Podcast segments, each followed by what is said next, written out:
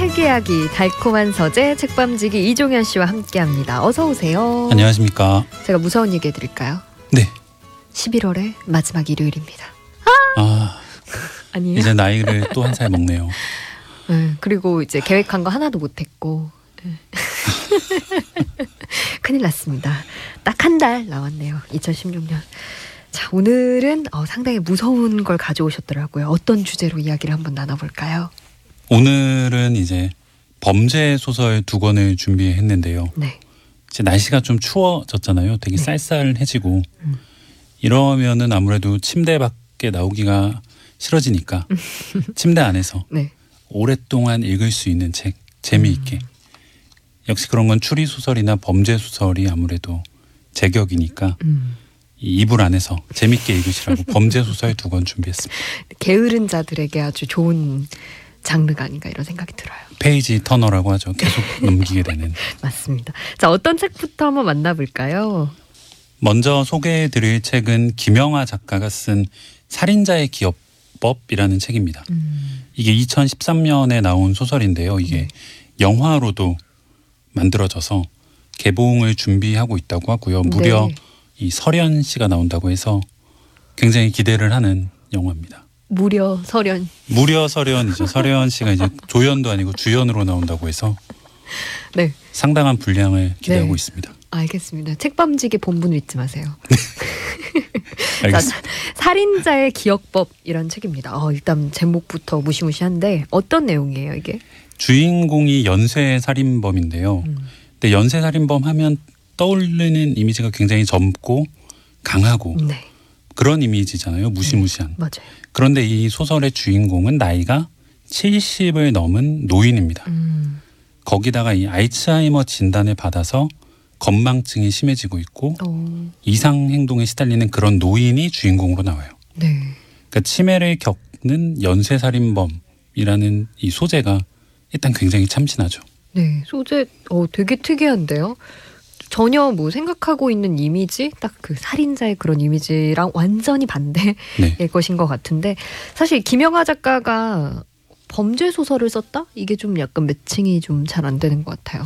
김영하 작가가 굉장히 좀 다양한 주제나 소재를 활용하는데 네, 사실 이 김영하 작가의 데뷔작도 소재가 자살 청부업이었거든요. 음, 이게 1996년에 데뷔했으니까 벌써 20년 차인 중견 작가인데 네, 이 살인자의 기억법이라는 소설은 범죄 소설이면서도 그냥 단순히 음. 잔인하고 그런 장면들을 보여주는 게 아니라 네, 이 시간에 맞서는 인간이라는 좀 더 심오한 주제를 다루는 그런 측면에서 좀 일반적인 범죄 소설과는 차이가 있죠. 음, 시간에 맞서는 인간이라 함은 이 알츠하이머를 겪으면서 이 건망증이 심해지고 음, 있다고 말씀드렸잖아요. 네네네. 그러니까 이 주인공이 자기가 예전에 저질렀던 살인에 대한 기억들을 조금씩 잃어가는 거예요. 어, 그러니까 이제 그거를 자기가 하나씩 기억을 하면서 네, 네, 네. 자기가 저질렀던 살인을 잊지 않으려고 노력을 음. 하는데 음, 그런 모습들이 굉장히 시간에 맞서는 인간이라는 아. 테마에 어울리는 거죠. 하지만 시간은 잔인하게 계속 흘러가고 그렇죠. 이게 의학이 발달을 계속하고 있지만 음, 여전히 이 알츠하이머나 치매에 대한 확실한 해결책이 나오진 않았잖아요. 음, 네, 그러니까 이 책을 읽다 보면 그런 생각이 드는 게이 음. 연쇄살인범이라는 주인공도 굉장히 잔인한 캐릭터지만 어떻게 보면 가장 많은 이 인간을 죽인 건 연쇄살인범은 시간이 아닌가라는 어, 생각이 들죠. 오, 그러니까 사람이 사람을 죽이는 데는 한계가 있을 수 있지만 시간은 모든 사람을 죽이잖아요. 네. 그렇죠. 단 하나의 예외도 없이. 그렇죠. 그러니까 정말 잔인한 살인범은 단순히 사람을 죽이는 게 아니라 이 그 살인 대상의 마음 속부터 병 들어가게 만든다라는 표현도 있는데 시간은 단순히 사람을 죽이는 게 아니라 늙게 만들면서 음. 점점 마음을 초조하게 네. 하잖아요. 음, 그런 면에서 보면은 시간이야말로 진짜 잔인한 연쇄 살인범일 수도 있다 싶은 거죠. 이불 속에서 이렇게 꼬물꼬물 귤 까먹으면서 편하게 읽을 수 있는 책일 줄 알았는데 역시나 우리 책밤직입니다. 좋습니다. 시간에 맞서는 연쇄 살인범의 이야기 어, 노래 한 곡 듣고 한번 자세하게 더 들어가 볼게요. 어떤 노래 들을까요? 네, 김창완 밴드의 시간 가져왔습니다. 네, 감상해 보시죠.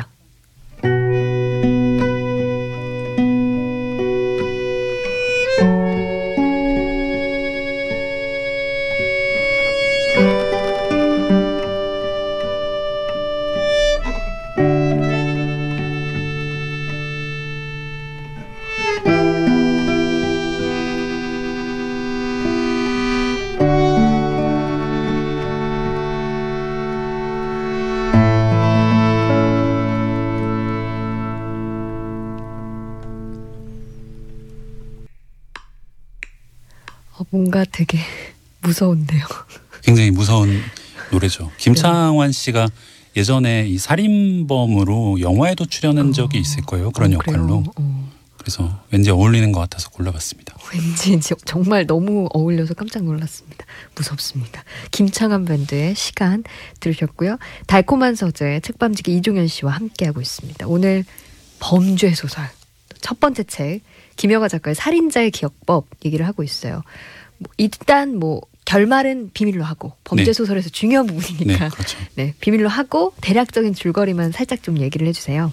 네. 이 연쇄 살인범이 주인공이라고 말씀드렸는데 김병수라는 캐릭터고 네.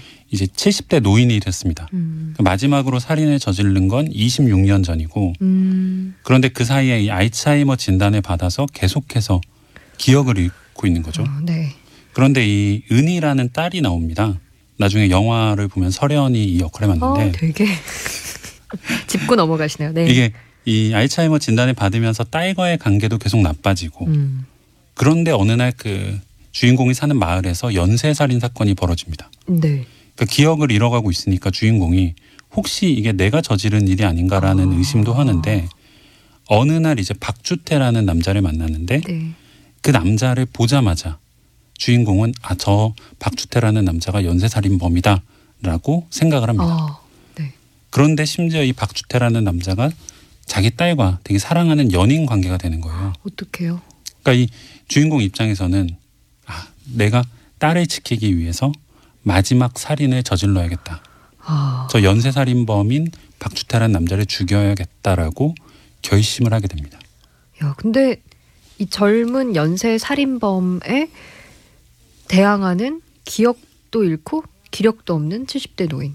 그렇죠. 70대 노인이지만 이 노인도 예전에 연쇄 살인범이었으니까 네. 뭔가 연쇄 살인범끼리의 어떤 그런 어, 대결 같은 거. 대결 구도가 형성이 되는데 네.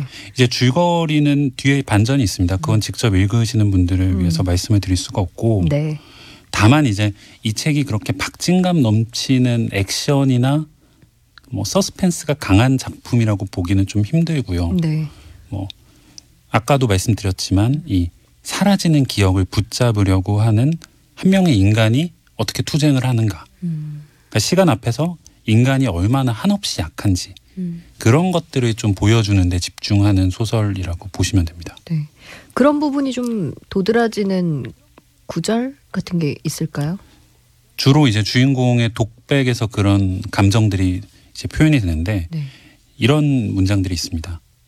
이 치매는 늙은 연쇄살인범에게 인생이 보내는 짓궂은 농담이다. 아니 몰래카메라다. 이런 문장이 있고요. 네. 또 사람들은 모른다. 바로 지금 내가 처벌받고 있다는 것을. 신은 이미 나에게 어떤 벌을 내릴지 결정을 내렸다는 것을. 나는 망각 속으로 걸어 들어간다. 이런 독백들이 이제 주인공의 입에서 나오는데 음. 이런 것들이 결국에는 굉장히 잔인한 연쇄살인범이었지만 시간 앞에서는 한없이 약할 수밖에 없다는 걸 보여주는 거죠. 네. 참 김영하 작가가 뭐 이 소설뿐만 아니라 굉장히 뭐랄까요 끊어읽지 않게 쭈루룩 한 번에 읽게 하는 잘 쓰는 참 작가 중에 한 분이 아닌가 이런 생각이 드는데 문장이 굉장히 네. 좋죠. 예. 네네 이 소설도 좀 그런 느낌일 것 같다는 생각이 드네요. 그런 부분도 있고 또 이 장편 소설이긴 한데 네. 페이지가 150페이지 정도밖에 안 음, 되거든요. 네. 그러니까 뭐 기차를 타고 서울에서 부산 가는 시간 정도면 충분히 음, 한 권의 책을 다 읽을 수 있으니까 네. 굉장히 좀 편하게 읽을 수 있는 소설 중에 하나죠. 음. 다만 이제 읽고 나서 말씀드렸던 주제들이 좀 굉장히 고민을 많이 하게 만드는 생각할 것이 많네요. 특히 12월 달에 이런 책을 읽으면 한 살 더 먹는데 시간 앞에서 나는 또 얼마나 약해지는가 우리 인간은 얼마나 또 무기력한가. 그런 것들을 좀 생각하게 되죠. 맞습니다. 자, 김영하 작가 책을 저희 방송에서 얘기한 건 아마 처음인 것 같은데 또 혹시 추천해 주실 만한 책이 더 있을까요? 네, 뭐 김영하 작가야 워낙에 다작을 했고 많이 썼고 네네. 펜도 두터우니까요. 네. 그 중에서 딱 한 것만 고르자면 저는 이 검은 꽃이라는 소설이 있는데 네. 이 소설은 이 멕시코 농장으로 팔려간 조선 최초의 멕시코 이민자들의 삶을 추적한 책이거든요. 음, 김영하스럽지 않다는 평도 있는데 저는 그런 면 때문에 오히려 더 굉장히 좋아하는 책입니다. 알겠습니다. 검은 꽃이라는 책을 또 추천을 해주셨네요. 네. 자 노래 한 곡 듣고 또 두 번째 범죄 소설로 한번 넘어가 보겠습니다. 어떤 곡 들을까요? 쿡스의 머더러입니다. 네, 감상해 보시죠. She's a murderer. But who planted the seed? The pastor baptized her. But the deed he could not clean. 쿡스의 Murderer 듣고 왔습니다. 책밤지기 이종현 씨와 함께 달콤한 서재 들어와 계십니다. 어, 이 계절에 읽기 좋은 범죄 소설 두 번째 책 만나보겠습니다. 어떤 책입니까? 두 번째로 소개해드릴 책은 이 범죄 소설의 고전 중에 한 권인데요. 네. 트루먼 카포티가 쓴 In Cold Blood라는 책입니다. 네.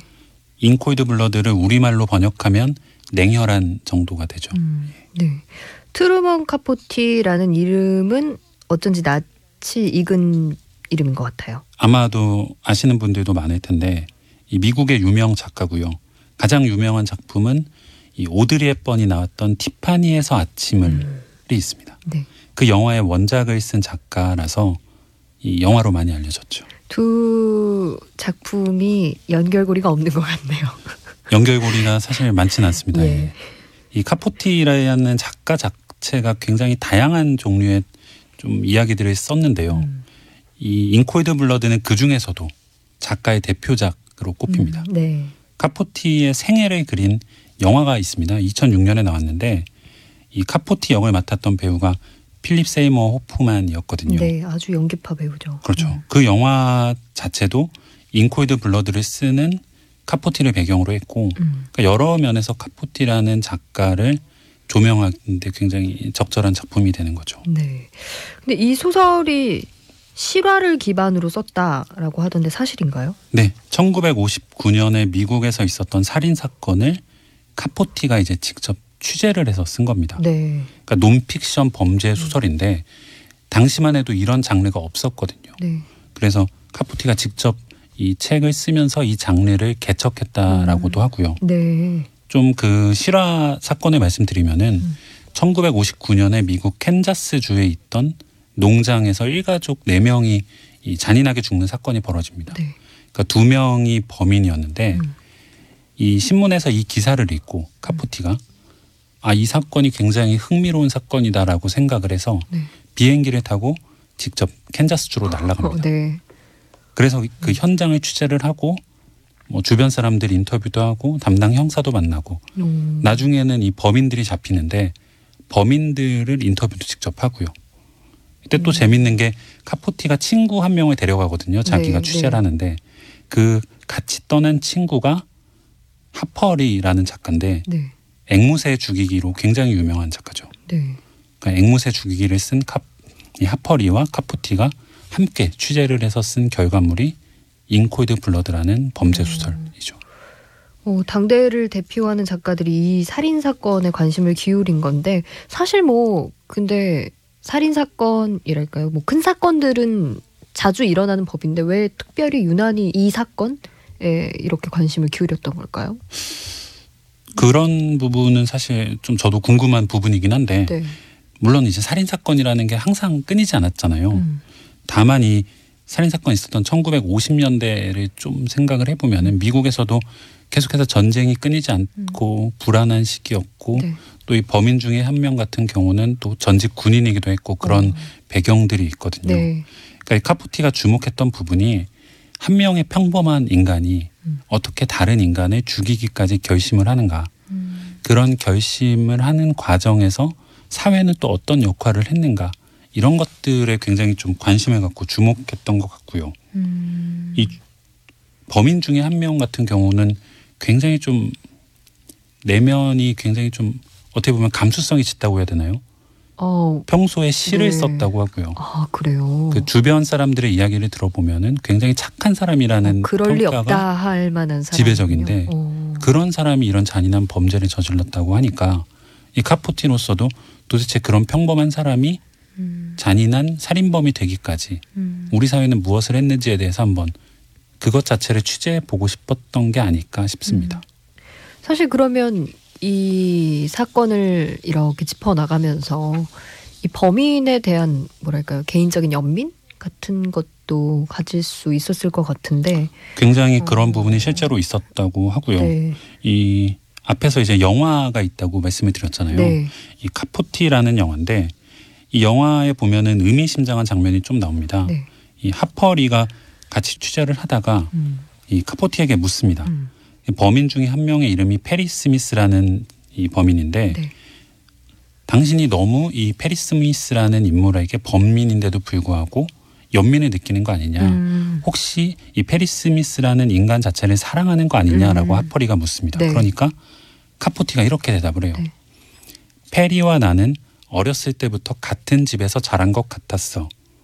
그런데 어느 순간 나는 앞문으로 나갔고 그는 뒷문으로 걸어 나간 것 같았어.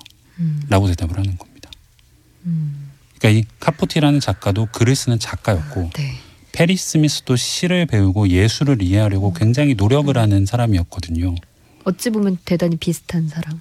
예술에 대한 어떤 사랑이나 열정만 놓고 보면은 다를 게 없었는데 네, 이한 명은 좋은 교육을 받아서 결국에는 글을 쓰는 작가가 된 거고 네, 한 명은 너무 가난하고 힘들게 크거든요. 이 페리 스미스라는 음.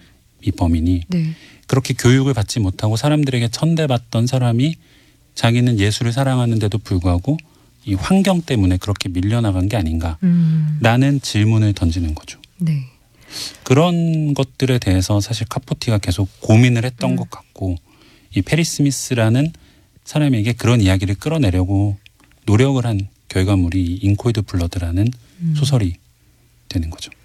역시 이 책도 그냥 편안하게 이불 속에서 막 즐겁게 한 장 한 장 넘길 수는 없는 책일 것 같습니다. 즐겁게 한 장 한 장 넘기기에는 이제 주제 의식이 좀 그러네요. 무겁긴 한데 네, 이 티파니에서 아침을 떠올리시면 굉장히 이야기가 재밌고 술술 음, 풀리거든요. 네, 그 재능이 이 책에도 고스란히 반영이 돼서 굉장히 두껍고 복잡한 이야기인데도 불구하고 술술 넘어가나요? 굉장히 술술 음. 넘어가는 책입니다. 네, 알겠습니다. 어,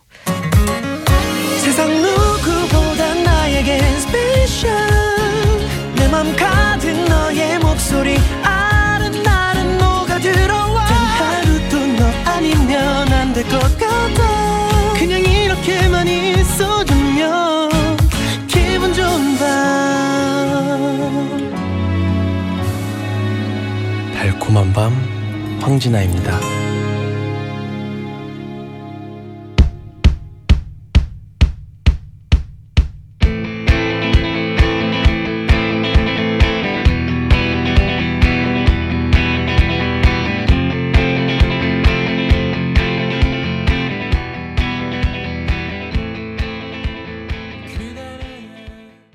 언니네 이발관의 너는 악마가 되어가고 있는가 듣고 왔습니다. TBS FM 달콤한 밤 황진아입니다와의 시간 함께 하고 계시고요.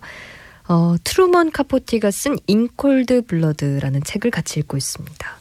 이 범인들은 결국에는 잡히죠?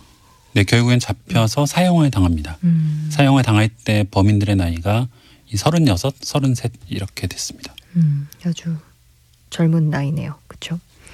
근데 사실 뭐 사건 자체는 막 그렇게 특별한 게 없는 것 같아요. 뭐 우리가 뭐 신문에서 만나보는 여러 가지 뭐 그런 사건들과는 크게 다르지 않다 이런 생각도 드는데요. 그렇죠. 사실 물론 잔인한 음. 살인 사건이지만 네. 그런 사건들이 옛날이나 지금이나 계속해서 많았으니까. 반복해서 벌어지니까요. 음, 그럼에도 불구하고 이 소설이 이 범죄 소설의 고전으로 불리는 건이 네. 논픽션이라는 장르를 거의 개척한 시조 같은 음, 책이거든요. 네.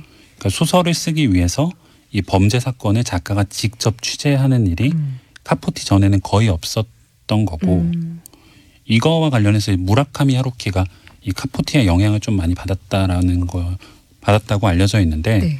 이 카포티에 대해서 인상적인 말을 남긴 게 있습니다. 그러니까 대부분의 작가들이 시대에 물드는 반면에 카포티는 시대를 물들일 줄 아는 작가였다라고 음, 하루키가 이 카포티에 대해서 평가를 하기도 했습니다. 네. 그만큼 이제 자기만의 방식으로 좀 선구적으로 앞서 나갔던 거죠. 음, 사실 뭐 자기만의 방식, 새로운 시도라는 게 대단히 어려운 일일 것 같다는 생각도 드는데 지금 기준으로 봐도 되게 신기한 부분이 카포티가 범인들을 직접 인터뷰도 라고 하는 게 이게 지금 기준으로 봤을 때도 대단히 파격적인 일 아닌가요? 그렇죠. 살인 사건의 이 범인들을 범인을? 이 경찰에 잡혀 있는 범인들을 직접 인터뷰해서 음. 그 내용을 이제 책으로 쓴 거죠. 네, 진짜 물들일 줄 아는 작가네요. 어, 그렇죠. 네. 이 범인들이 잡히고 나서 사형 당이, 당하기까지의 과정이 좀 오래 걸리거든요. 아, 재판 네. 자체가 길어지다 보니까 그러다 보니까 이 카포티가 이 책을 쓴 앞부분이 네. 재판이 끝나기 전에 먼저 공개가 됩니다. 언론에. 아, 그러니까 이 책을 읽은 사람들은 아직도 재판이 진행 중인데도 불구하고 네. 일종의 여론 재판 같은 걸 하게 된 거죠. 음, 어. 그 범인들에 음, 대해서 아, 이렇게 잔인한 행동을 한 음, 범인들을 음. 절대로 가만두면 안 된다. 음, 그러니까 여러모로 사실 굉장히 드문 음, 케이스죠. 음, 이 실제 있었던 범 사건을 취재를 해서 그 사건을 취재한 소설이 재판이 끝나기도 전에 공개가 되고 네. 그래서 결국엔 재판 결과에도 이 소설이 영향을? 미쳤다라는 이야기도 있고요. 네. 진짜 뭐랄까요? 어, 정말 이렇게 톡 튀어나온 작가가 아니었나 생각이 들어요. 수많은 사람들이 그렇죠. 정말 근데 이 카포티라는 작가가 너무 시대를 앞섰던 거일 수도 있고 음, 결국에는 이 페리 스미스라는 범인이 사형을 네. 당했는데 네. 그거에 대해서 카포티가 굉장히 좀 죄책감 같은 걸. 느꼈다고 합니다. 음. 사실 근데 뭐 카포티의 다른 책들을 읽어보지 않아서 뭐 어떤지는 모르겠지만 다른 것들은 어떨까요? 뭐 In Cold Blood 오늘 세계- 소개해주신 이 책이랑 아까 얘기하신 티파니에서의 아침을 그거밖에는 사실 몰라서 뭐 여러 책이 있긴 한데 음. 사실 좀 되게 재미있는 부분이기도 하고 안타까운 부분이기도 한데 이 In Cold Blood를 쓰고 나서 카포티가 책을 한 권도 안 냅니다. 아 그래요. 이 책을 내고 나서 네. 굉장히 고민을 한 거죠. 책을 내기 위해서 자기들이 살인범을 이용한 게 아닌가. 아, 결국에는 그 살인범들이 죽인 음. 희생자들도 있잖아요. 네네네. 그런 희생자들의 삶을 취재를 해서 썼는데 음. 그런 삶마저도 자기가 소설을 쓰기 위해서 이용한 게 아닌가. 음. 그런 죄책감에 시달리는 거죠. 그래서 이 책을 내고 난 이후에 굉장히 알코올 중독에 시달리다가 결국엔 한 권의 책도 내지 않고 어. 죽는다고 합니다. 참 작가 개인의 삶도 되게 뭐랄까요 좀 허무한 결말인 것 같네요. 그런 만큼 그러니까 마지막 불꽃을 태웠다고 할 수 있는데 음. 그런 불꽃을 태운 결과물답게 In Cold Blood라는 책은 음. 좀 굉장히 강렬하고 재미있는 부분이 있죠. 네. 아, 무서워요. 뭔가 작가의 마지막도 그랬다고 하니까 또 게다가 이 책이 뭐, 뭐 결, 재판의 결과가 나오기 전에 이미 나와서 또 그게 또 영향을 미치고 범인들은 또 사형을 당하고 예, 좀 무섭습니다. 오늘 어, 범죄 소설을 주제로 우리 책밤지기 이종현 씨가 책을 골라 오셨는데 사실 뭐 그냥 예 가볍게 스릴 넘치게 읽을 수 있는 책이라고 생각을 하고 아예 한번 들여다봅시다 했는데 어 무겁습니다 둘 다. 그런 네. 그런 측면이 있죠. 특히 범죄 소설이라는 게 인간의 가장 깊숙한 내면을 파헤치는 거잖아요. 음. 네. 그러니까 그렇죠. 한 명의 사람이 다른 사람을 죽게 만드는 결심을 하는 그 과정이 음. 단순히 얘기하면 돈 문제나 애정 문제라고 할 수도 있지만은 그 더 내면의 깊숙한 곳에는 굉장히 근본적인 어떤 욕망이나 욕구들이 있을 텐데 음. 네. 그런 부분을 제대로 잘 파헤친 범죄 소설은 좀 드물거든요. 또. 음. 근데 오늘 말씀드린 소개해드린 두 권의 범죄 소설은 그런 면에서는 좀 한번 읽어볼 음. 만한 가치가 있는 게 아닌가 싶습니다. 네. 또 이 책밤지기로서 마지막으로 이 범죄 소설이나 추리 소설 관심 있게 보시는 분들 많잖아요. 이런 분들께 한 추천할 만한 책이 있을까요? 뭐 제가 그쪽 장르를 잘 아는 건 아니지만 요즘에 굉장히 인기 있는 장르가 이 나를 찾아줘라는 영화가 있었잖아요. 네네. 길리언 플린이 음. 원작을 썼는데 그런 류의 이 범죄 소설이 굉장히 인기가 많거든요. 그러니까 이게 어떤 어떤 장르냐면은 굉장히 우울하고 복잡한 음. 가정 안에서 벌어지는 음. 사건들인 네. 거죠. 그러니까 요즘 사람들이 가장 공감하고 무서워하는 지점이 어떤 밖에서 오는 범인들이 아니라 가정 안에 있는 사람이라는 점에서 굉장히 좀 음. 어찌 섬- 보면 가장 편안한 공간인 섬 건데. 섬뜩한 부분이 있죠. 네. 나를 찾아줘가 그랬고 이 Girl on the Train이라는 소설이 또 굉장히 인기를 끌었거든요. 네. 이 책도 한번 읽어보시면 굉장히 재밌게 보실 수 있습니다. 알겠습니다. 두 권의 책 추천 감사합니다. 네. 자, 오늘 범죄 소설 얘기를 나눠봤어요. 마지막 곡 어떤 곡으로 준비를 하셨을까요? 김유나가 부른 이상한 세상의 릴리스로 준비했습니다. 알겠습니다. 이 노래 들으시면서 어, 오늘도 재미있는 책 이야기 감사하고요. 네. 네, 지금까지 달콤한 사제 책밤지기 이종현 씨와 함께했습니다. 노래 들으시고 저는 2부에서 뵙겠습니다. 고맙습니다. 감사합니다.